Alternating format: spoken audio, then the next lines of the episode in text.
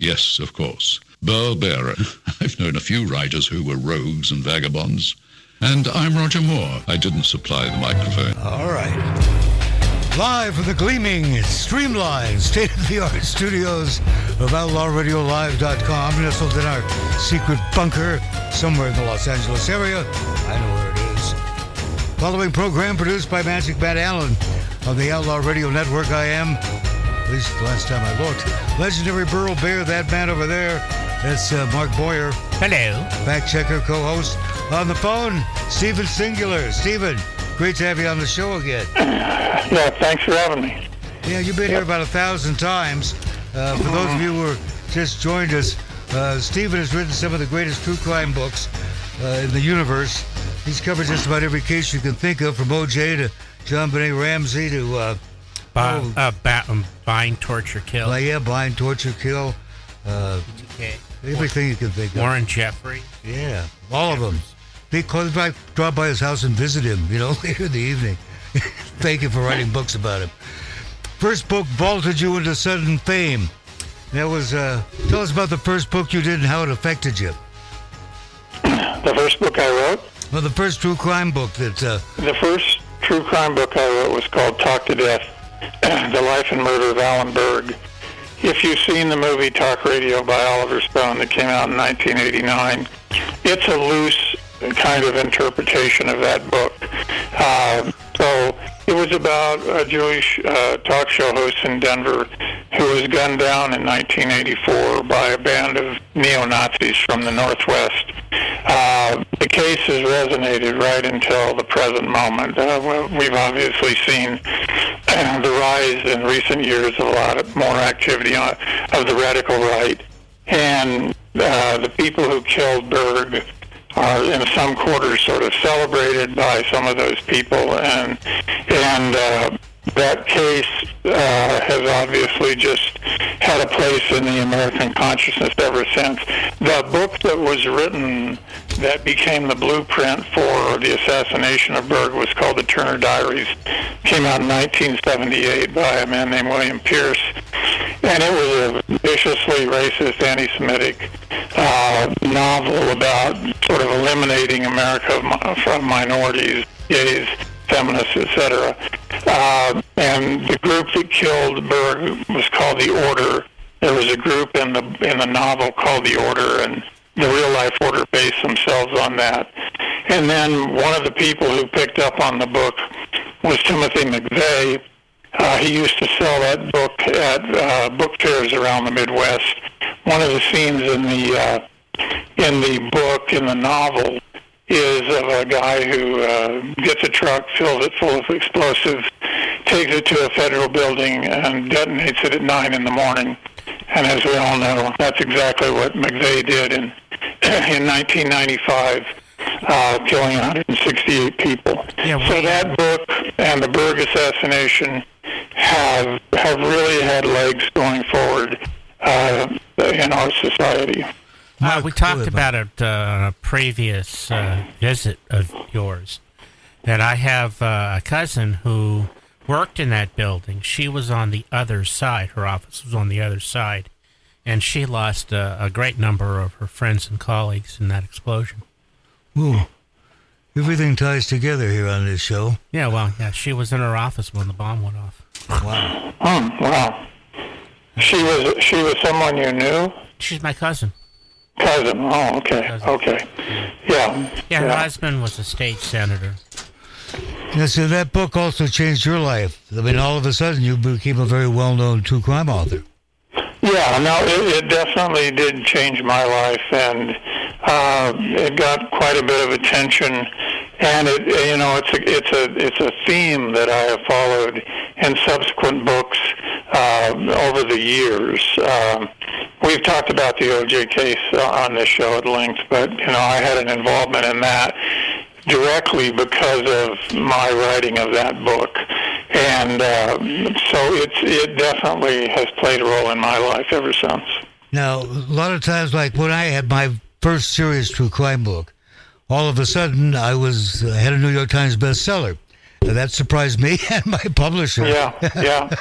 and that certainly changes your image, shall we say, in the uh, in the publishing world and in the uh, the whole genre world. Shall I don't know what the proper expression would be, but uh, Yeah. it changes your whole image. Uh, that can either be a real delight or it can be uh, undelightful, depending on how it clashes with your own self-image. How did that affect you? Well, I mean that's that's part of the the new book that I've written called The Heart of Violence uh, that came out a, a few months ago. Uh, from a from a professional point of view, you know, it was a very good thing to do. I mean, true crime, of course, now is is everywhere and all the time. But back in the mid '80s, it was you know there had been some very prominent true crime books, but it wasn't anywhere near as pervasive as it is today. But as I write about in the new in the new book, which is very personal, uh, I the book came out in 1987, and I was having kind of a, a personal crisis. Uh, not so much around the book, but around a lot of other things that were, you know, surfacing within me that had been there for a long time and festering. And and so I, I went on a nationwide book tour. You know, they don't do those anymore, but I went from New York, Boston, Philadelphia, Washington to LA, San Francisco, and points between. And so there was kind of an irony in the sense that, you know, what did I always want to do? I wanted to write a book and I wanted it to be a success. And I wrote it and it, it was a success. And I thought, well, you know, this is the road to happiness and, you know, uh, fulfillment and all of those things. And the opposite sort of turned out to be true. I mean, I was just sort of coming unglued for a variety of reasons. And so it was very hard to do the book tour. I kind of had to hold myself together. I remember waking up one morning in March of 87 in Cleveland and sort of sort of losing it. But, you know, I got through it and time went on and the sort of crises, crisis that I was dealing with or not dealing with was becoming more and more intense. And I, I had, you know, gone, been in, I lived in New York City and then lived in Denver here for a while and, and, uh, I'd gone in and out of therapy and I had found it to not just be not enough to to do me much good, which is not to put down therapy, but for my own situation, it wasn't really getting me anywhere. You know what it might be? I had this said to me is you're too smart for therapy. But what, what was that? you're too smart for therapy. Well, I don't know about that, but I I was I was what I felt was what I felt was was that I I knew enough about psychology or whatever to know that you know there are parts of us that are unconscious, and I mean we've been told that by Freud for the last 120 years or something, and others uh, along with him, and so I I thought, well, that's probably true. And, you know, if you're going to a therapist and you're unconscious of your, you know, deeper problems or issues, and how can you articulate that to somebody? And so it seemed like, to me, like just kind of a, a dead end. And uh, so I was, uh, you know, that's that was kind of the state I was in when that when that book uh, was written. The other thing I learned about it is that I, the the invaluable person. I have this saying that in when you write a true crime book, you you there has to be one person who knows the truth or some of the truth who's, who and who's willing to to tell you that. And in this case, it was Alan Berg's ex-wife, Judith Berg, and she was a a great source of information, but I don't know if you've experienced this, Bill, but I've experienced it a number of times. But when somebody gets killed or you know dies in that way very unexpectedly, and you kind of come along and want to know the story and everything, you you kind of become a stand-in in a way for the dead person, Right. and people project you know a lot of ragged emotions, feelings, unresolved issues, all of those things on you, and that sort of began to happen in that book. That was one side of it. The other side of it is that I was investigating neo Nazis, and that's you know that can uh, be somewhat unpleasant. Yeah. So they, uh, you know, I was got threats and things like that. I was betraying my race as a white man, and and that brought on more psychological stress, et cetera. So I didn't really have a mechanism at that point for sort of doing this kind of work, where there, you have to develop some distance between yourself the subject matter and the people because you know when when folks get murdered it leaves behind a lot of, of ragged stuff. And so that in combination with the other things I'm talking about sort of led to a crisis point. And uh, so I write in the new book that you know I my uh, my goal in life after 15 years of journalism, you know, was to write this book, write a book, and have it work and I did, and in the winter of 1988, which was approximately a year after the book came out, I I just sort of had a breakdown, and I I write in the book that you know I was I I was just falling apart, and I didn't leave the house, and I didn't want to see people, and I didn't just kind of sat there with my dog. And one day, I there was a shopping center nearby, and I I walked I wanted to walk over and buy an oatmeal cookie. Good thinking, yes. for, for a little treat for Yeah. coffee. And I just I got I got like halfway there and I just turned around and, and went home. And so here I am age 37 going on 38 having achieved everything that I thought I wanted to do and I wasn't capable of you know walking across the street and getting a cookie. And I thought, you know, that there's a lot going on here that I had never gotten to. And so to go to the book, you know, that I've that I've now written, uh, I, I, my father was a, uh, a bombardier pilot in World War II uh, over Germany, and in 1944, uh, in the summer, he he was flying, dropping bombs on Germany, and uh, uh, his plane was hit by aerial gunfire, and he uh, there were nine crew members. Three of them were immediately killed, and he was thrown out of the plane. And according to him, he's long since dead, but according to what the story he always told, he never opened his parachute.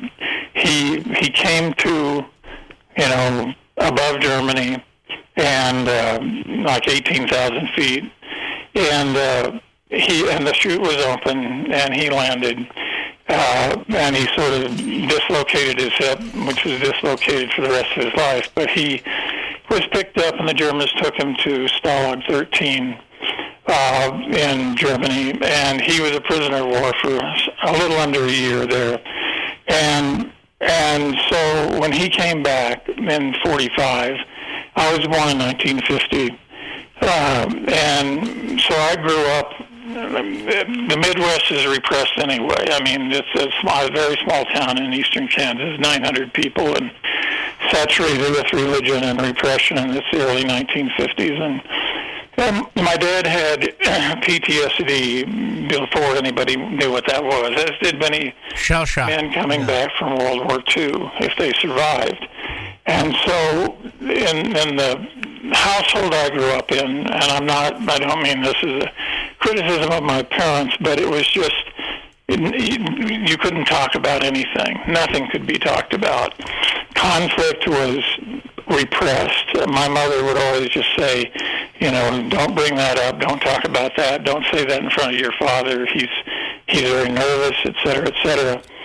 And uh, uh, and all of that was true. So as I got older, um, late 50s, early 60s, um, approaching teenage years, I, you know, I would try to talk to him about his wartime experience, and he would just get up and leave the room. You know, he would not talk about anything, and so when I part of my growing up, as described in the book, was that I I had very uh, unsettling, repetitive nightmares. One, for example, uh, was we lived in a in a house with a basement, and I would dream of I would be going down the stairs to the basement, and the basement would be filled with shallow water, and there would be crocodiles and alligators in the water.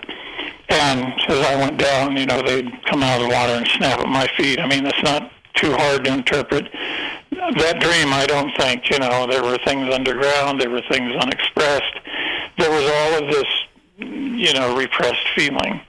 And and so you know, I I got older and and went on and you know lived my life and and felt that you know there were things that were you know disturbing me at levels that I couldn't quite reach. There was anger. There was a lot of fear. There was I've a got, lot to, I've got to ask you a question here, Stephen. Uh, uh, Mark and I were talking just before the show. Are you familiar with epigenetics, epigenetics at all? Yeah, well, yeah, yeah. I mean, I know what the word is, and I, I know. I guess it means that uh, that that a, a, a parent can transmit probably certain emotional, emotional or psychological realities through genes. Is that? Yeah, yeah. This study was done on on Holocaust survivors passing on in the DNA or in the genes to the children, what this would also apply to say prisoners of war or anyone who had experienced this extreme trauma that your father did. That they would pass on to you genetically that your reality, your emotions, your body, whatever, would always be anticipating being in the similar situation as your father, although not knowing what it was.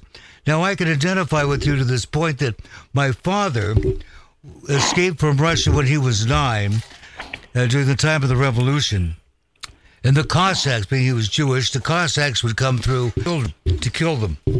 And my father would be in his little swimming hole, and the bullets would come through the water, you know, just missing him, you know. And uh, uh, he'd be walking through town holding on to someone's hand, and the Cossacks would come through and kill the man who was holding on to his hand, things such as that. And. People would say, "Gee, Dave, you never told us what it was like growing up like a, a kid in uh, Russia." And my dad would just would not talk about it. He would never talk about it. Same sort of thing. I'd never ask your dad about that. And then one, one day, years and years later, my father-in-law said, "Gee, Dave, what was it like growing up as a kid in Russia?" And we all just held our breath. And my dad went, "Well, it was like this." And for the first time ever, he said what it was like and, and told the whole thing, which was Yeah. totally unexpected. I ha- um I had an aunt that passed last year. She was a Holocaust survivor. She lived the Anne Frank life, held up, you know, being uh, sequestered in uh, basements or attics. She did. She lived the life, but once she got to the United States, she never spoke of it again. And then when she was diagnosed with cancer and only had a few months to live, she finally sat down with uh, a friend of the family and told her what her life was like as a child and the uh, concentration camps and the whole bit and getting to America. And it's just like, how do you know that sh- she held this trauma in for 80 years? Yeah. When my dad was 80, he went into therapy at the VA hospital in Topeka, near where I grew up. I mean, he he was 80. He had three years to live, but that was a good thing. You know, he he he had uh, nightmares and insomnia and all that stuff his whole life. So um, I was very pleased. We all were very pleased to to see him actually do something. Now, the But, thing um, about fear, of overcoming fear. Now, I know that, what was about three years ago, you were told you had a year to live? Well, three years ago, I was told that I had both prostate cancer and pancreatic cancer. And prostate, as you probably everybody probably knows, is, is fairly manageable, but pancreatic is Oh, yeah. is you know not uh, is, is much is much more serious. So yeah, I was told that I had a limited, you know, future. What stage did they say you were at when you were diagnosed? Um, they never really put it in stages, and then and then I went in and did a lot of chemo. I had two surgeries, Uh, so they took out the spleen and half the pancreas, Right. and then thing with my brother. the Yeah. prostate, and then a lot of chemo, and uh, and then it, it it went away, and and at the end in early to mid 2021, and then and then it came back, and then it went into my liver, and then they said you have a year to live, and that was about oh 18 months ago. So I, I'm in chemo now. I've been in chemo for two years, so it's it is things are getting better. So let's let's put it that way.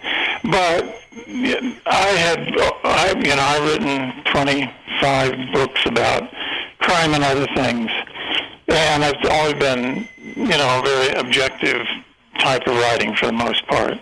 And so I I, I wanted to tell this story but you know, and then when they said, "Well, you don't have long to live," I thought, "I better get busy." Yeah, but yeah, we'll write this one. Yeah, I better, you know.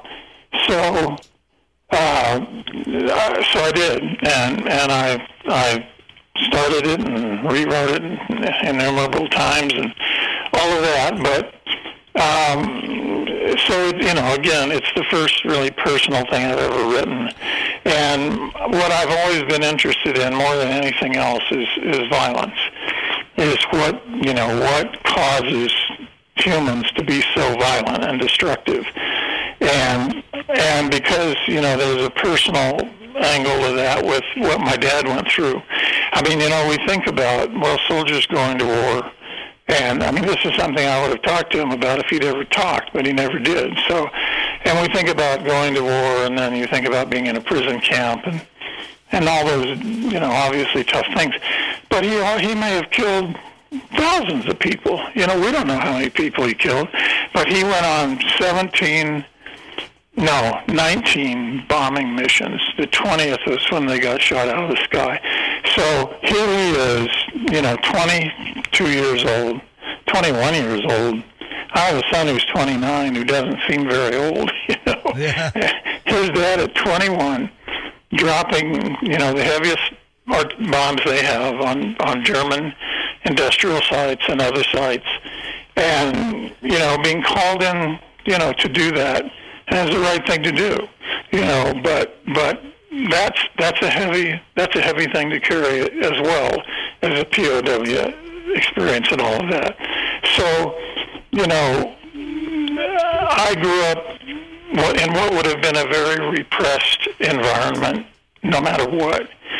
But when you added that on top of it, um, it, it there was a lot residing there, you know, in the basement, so to speak. So, anyway, All right, uh, just uh, chime in with your thoughts on this. Uh, there are individuals that are wolves and in charge, and everyone else is sheep. The wolves, uh, what? I'm, I'm sorry. wolves and sheep. There's the wolves running around Oh. and the sheep, and the Yeah. sheep just follow along. Um, when the wolf is uh, a, a psychopath, the sheep take takes their direction as tacit authorization to also be psychopaths. So you have you have, uh, for example, you have Hitler who proclaims this, you know, that Jews are an inferior race and need to be obliterated. And then you have everyone else that just followed along and, took the tacit authorization of his hatred and fulfilled it. So, I, if, is is the violence inherent because you think you have approval for it, or is it just nature for everyone? Are you asking me? Yes. Uh, well, I, I think I think that you know what what we all possess are you know the better angels and the lesser angels of our nature, and you know they, they you you you exploit or nurture you know one or the other, and and you know that's I mean that's we've seen a lot of that in our country, you know you know recently.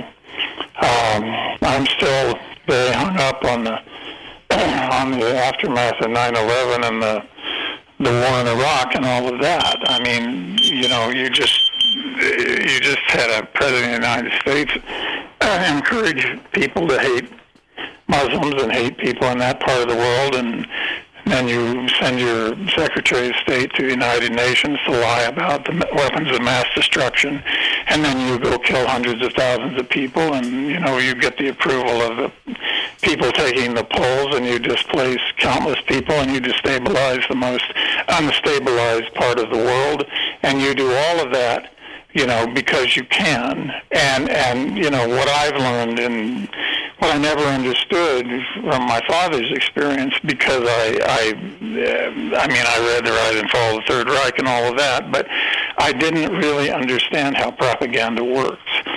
And in, and in the last 30 years or so, I've really come to understand how propaganda works, that people think they're smarter than that and can resist it. But that's really not true because it works on the emotions and not the intellect. And you can encourage people to hate other people quite easily, and you can carry out violence in the name of that quite easily, and you can be forgotten for doing that quite easily. And George Bush can go down to Texas and paint pictures of flowers and dogs, and everybody can say that's wonderful. You know, if you're going to have any degree of seriousness in the world, if you want to be a writer, if you want to do anything worthwhile, you cannot forget what what happens in these circumstances. The rationalization in part for Putin invading Ukraine is because we did something similar in 2023, now 20 years ago. And so, yes, violence, I don't think, is inherent in the human person, but I think it's it's but anger and fear are a foundational part of the way we grow up, the way we come into maturity. They're there, they're inside of us. They can be exploited, and we have seen it over and over again. And we've seen it in more recent years.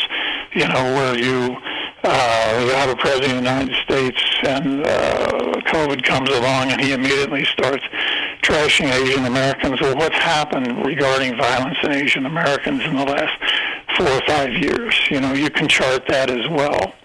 It it has an effect, and it and it and it you know floats down to other people, and so many people in the media who encourage this kind of thing, who promote it and pander to it, and sell it over and over again.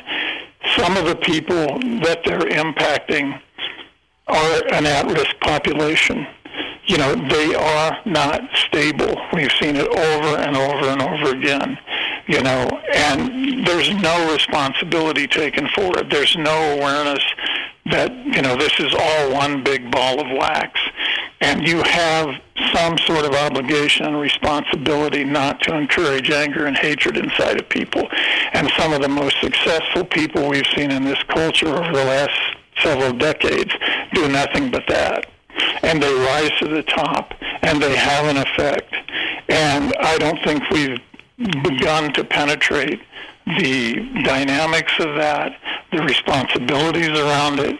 And so we just turn on the news or, you know, open our news feed on our phone and, oh, there was another mass shooting here. Well, there was more violence here, you know, here, here, and here. And that was always my interest in true crime is how do people get to the point you know where that's that's the best option you know that's that's what you're going to take up there are there are probably born psychopaths and sociopaths somebody like BTK but but that's few and far between in my view the, the vast majority of of the violence that's committed, especially what we've seen in recent years, is by people who, who are emotionally out of control and cannot cope. And so uh, that's a long answer, but I mean that's the focus of what I've been trying to do since 1984. Yeah. So you know that's that's when I wrote the book. You know what amazes me is we just had Memorial Day and we're paying homage to you know the uh, the brave men and women who fought in World War II to defeat the Nazis And at the same time, all those Nazis are pretty good guys, you know. There's good people on both sides. Just want to pull my hair out. Yeah, yeah, yeah. No, it's you know for our little efforts, you know, to to stick a little finger in that big dike. You know, I mean that's that's what you feel like you're doing, and often no one's paying attention, and all of that. But you still feel some need to do that. You know. So anyway, that may sound very noble. I don't mean it that way. I just no. I just think it's uh, something we need to do. When you started to write the book, did you have a preconceived idea of where the book was going to go? Which and book? how did, Oh, did any book? anything did anything change as you as you worked through the material? Yeah, I mean, to me, the the the most exciting part of writing a book is is figuring out the structure of it. So if you go back to the first book I wrote, Talk to Death, where you have two distinct storylines. One is the life history of Alan Berg, and, and he's an absolutely fascinating character, growing up in Chicago and uh, having problems with his father, and uh, just a real psychological uh, matrix there that, that was fascinating. Um, and so you progress through his life. I mean, his life alone, just becoming an alcoholic at an early age, and and looking like he would, he yeah, I know he would uh, be, be a total failure. Uh, he had bottom, came to Denver, started over, and was just an absolute natural on the radio uh, at provoking people, and in some ways it cost him his life. Then you have the other side of these basically nine guys who live up in the Northwest and read the Turner Diaries that I referred to and decide, well, let's turn that into real life. Let's let's assassinate minorities, Jews, uh, it's, uh, et cetera, et cetera, and start our white power revolution. And so, in, in putting together the book, I wanted to make it like a braid of hair. You know that that you have. You will start with Berg, and take that up to a certain point, uh, and then you will go to these guys and, and take that up to a certain point as the right became more radical in the late 1970s and early 80s. And they started to talk about violent revolution as opposed to just white supremacy. And then you go back to Berg and you get him on the radio and you get all the controversial things he's doing. And then you get to the order and the first crimes they commit. And so about two-thirds of the way through the book, they collide. You know, both the stories come together where he's in front of his home townhouse in Denver on a Monday night in June 1984, and you know he steps out of that Volkswagen and they're there, you know, waiting to gun him down. And that leads to the largest investigation into domestic terrorism in American history up to that point, because the group committed 240 crimes, not just one murder. And so the, I, I began with the idea of figuring out how to weave two narratives together in a way that wouldn't be too jarring to a reader and would hopefully, you know, build into some bigger and more dramatic narrative. Mm-hmm. You know, storytelling is, you know, is what turns me on. I mean, you've got the crime and you've got the people and you've got the courts and the police and all of that. But how do you, you know, people think fiction is just creative writing, but it's not. There's a lot of creative writing in nonfiction. And and how do you do that? How do you make that work? So I, I always try to begin with with that concept in mind. You know, to to in the book I wrote about the assassination of Dr. George Tiller in Wichita, who was the nation's most prominent and notorious abortion doctor. Again, I had I had his story, Dr. Tiller's story, and then I had the story of the man who killed him, who was very quickly arrested. But I got to his wife, the killer's wife, and she was absolutely fantastic, and she knew his entire evolution. And so I used a somewhat similar technique to to show how a, a seemingly sort of normal person becomes an assassin and how a doctor who's operating under the laws of the United States becomes an assassination target. And and that's you know I, I I was you try to create the maximum impact of the story, you know, without being preachy about it. And say, you know, when you spew all this hatred and this racism or everything else out, from your mainstream media on a daily basis. It hit this the, the killer in this case, and he felt justified, absolutely morally justified, Right. in killing the doctor because people in the state government, people on the media. Uh, Bill O'Reilly was the, the the most prominent. He went on the television on Fox. He spoke to 3.5 million people a night. He said "Tiller the baby killer" over and over and over again on his program, and how you know. And then when Tiller gets killed, he said, you know, it has nothing to do with me. You know, Right. Uh, what do I know about that? I mean, this is the bullshit that we have promoted in this culture and this media over the last 20 or 30 years. And if you think it doesn't have an effect, you know, you're unbelievably naive. Well, sure. There's that guy that went into the pizza parlor where supposedly Hillary Clinton was running a human trafficking out of the basement of the pizza parlor, and it was they didn't even have a basement. Here's a Yeah, basement yeah, where he goes in there and kills three people.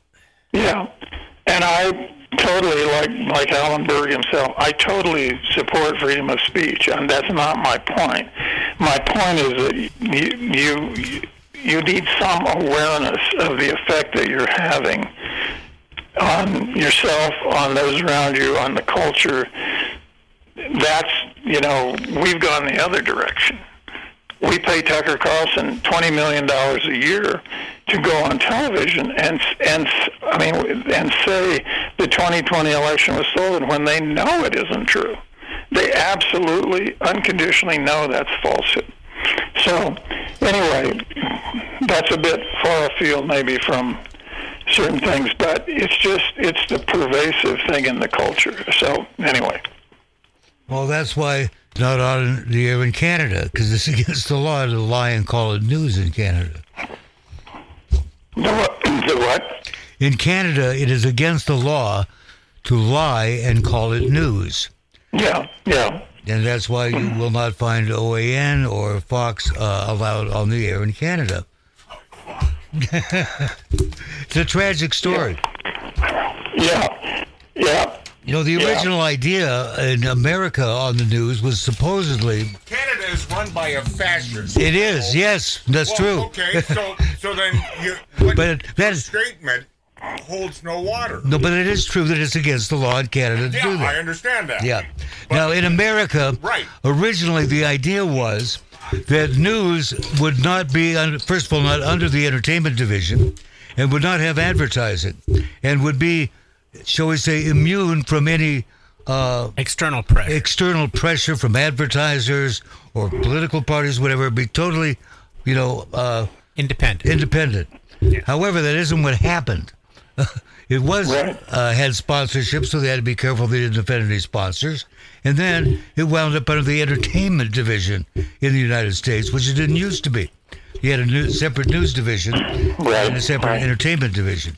Now news is under the entertainment division, so which makes it an entirely different situation. yep, yeah, yeah. So, do you think that um, the shift over the last, say, 35 years uh, to instant news availability has provided some with more of an incentive to be violent? I I think it's an, I think it's provided an incentive to be sort of stupid, you know, to be blunt about it. I I don't I I don't. one of the things when you write books, uh, and Burl's probably had some of the same experience, but I've written about you know some very high profile cases, and of course what you have in those cases is a crime occurs, all of the talking heads rush in, jump to conclusions. Mm-hmm.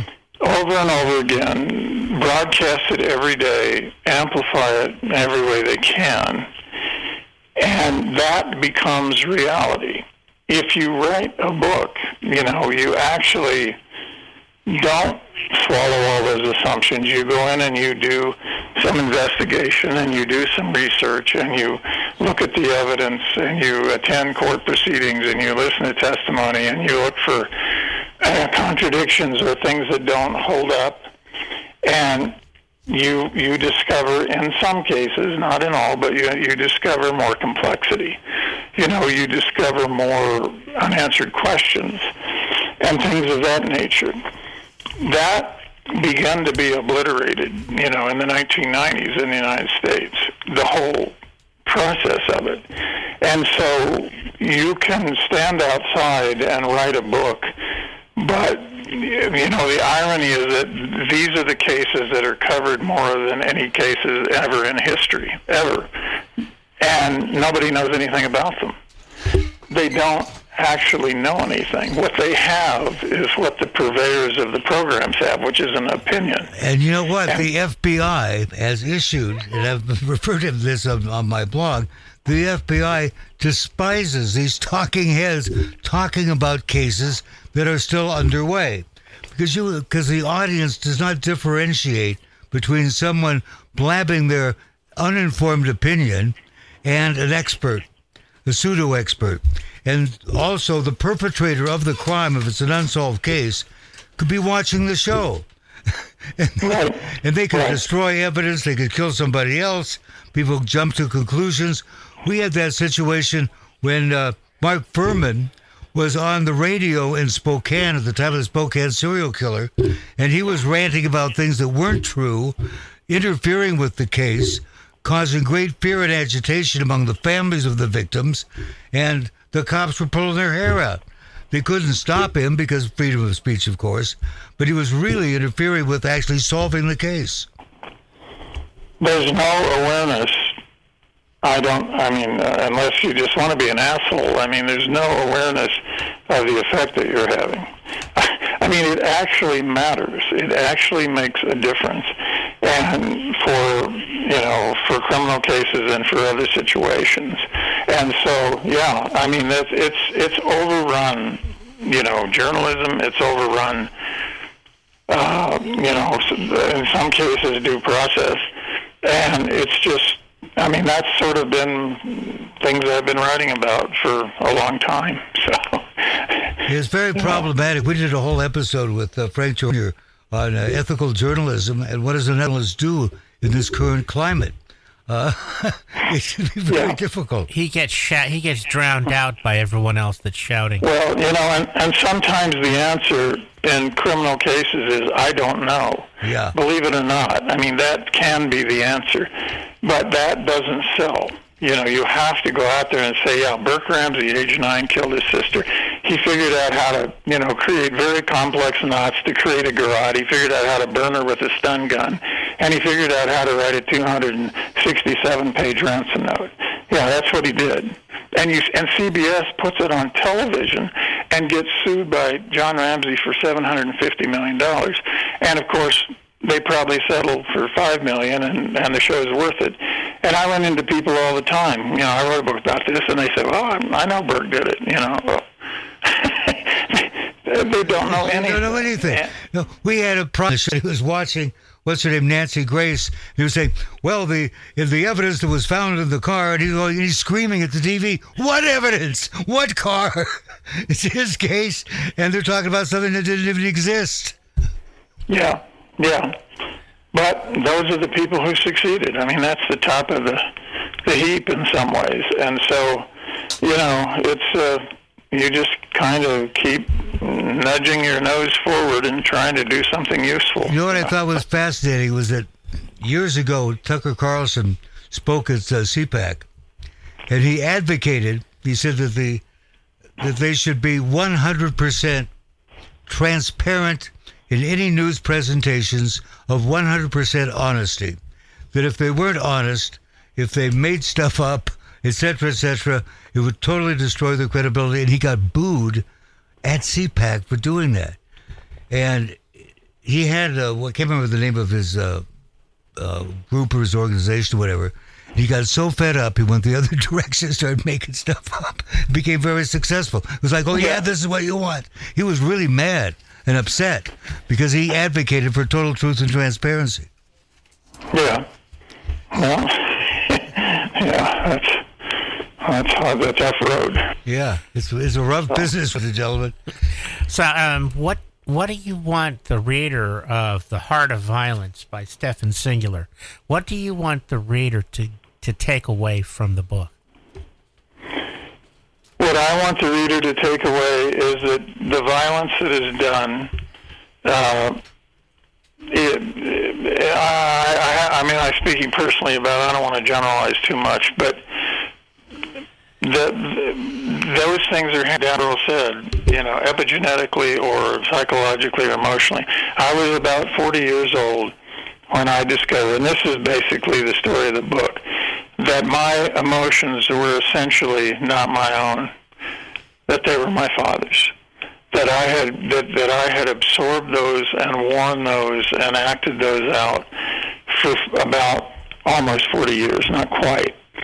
And through some experiences in the book, which I write about in depth, where I got something that went far beyond tr- conventional therapy and in some very unconventional arenas, I, in my own mind, was able to access some of the parts of me that were unconscious. And I realized that that trauma was inside of me. And I had a very difficult time making anything work out, outside of writing in terms of emotional connections to women and you know things like that. I was married and got a divorce, etc. And so that that that is part of what I was trying to convey. That that stuff is when you commit violence, when you perpetrate it consciously or unconsciously. This stuff a long, long time, and people act it out and act out things they're not even remotely aware of where it comes from. And so that that was part of, of, what I wanted to write. And you know, then, and I touch upon some of the things we're talking about here, where people just have no concept of the effect they're having on a society by by spewing those emotions. I mean, I started writing in again in 1984. Just stumbled into it, resurface again, you know, in our culture. It's not occurring in a vacuum. You know, it's not happening. It's it's happening when you put white nationalists in the White House, as we, whereas we're there a, a few years ago, and they hold those beliefs. It happens when you know hate crimes increase dramatically during that period, or hate groups, because that's what you're promoting, and so that's that's part of, of what I wanted to convey. Uh, but it, it's it's really about a psychological and emotional journey to understanding, you know, where my anger came from, where my fear came from, you know, what where the potential for violence in me came from, because I had that potential when I was younger. Not so much now, I don't think, but I I was very angry about certain things, and I didn't know why. I really didn't understand where all the fear came from. I wasn't World War II. I wasn't in a prison camp, but I had these things inside, and they and they were deep, and they could not be rooted out by any conventional means I could I could discover.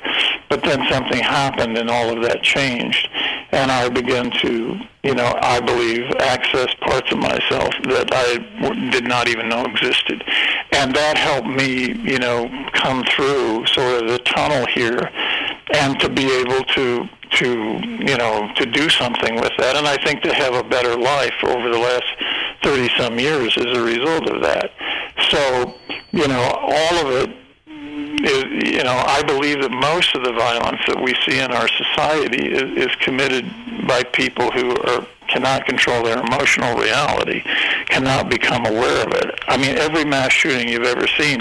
Have you ever read one that said, "Well, he killed all those people and he got a hundred thousand dollars," or he accomplished? No, it's pure rage. They're purely rage crimes, and that's something relatively new in our culture. And that's over the last 30 or 40 years. and you can chart the growth of it very easily. You know, and so that's from coming from the foundation of instability in the society, and we're all participants with it, each and every one of us. How do we choose to participate with it? You know, whether you're aware of it or whether you're not aware of it, it makes a difference.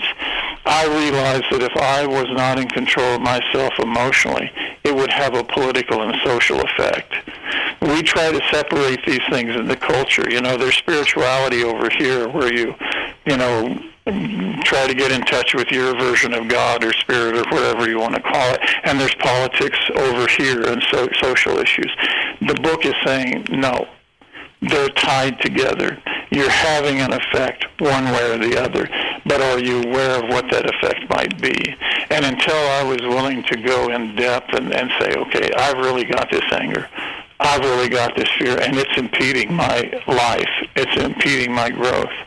And and I don't want to live like that anymore. I don't want to add to the violence. And as smaller thing as that might be, one person saying that, you know, that that was what I wanted to do. I mean, Burl has put up things about his spirituality, uh, if that's the right word, and you know, and I, I totally support that.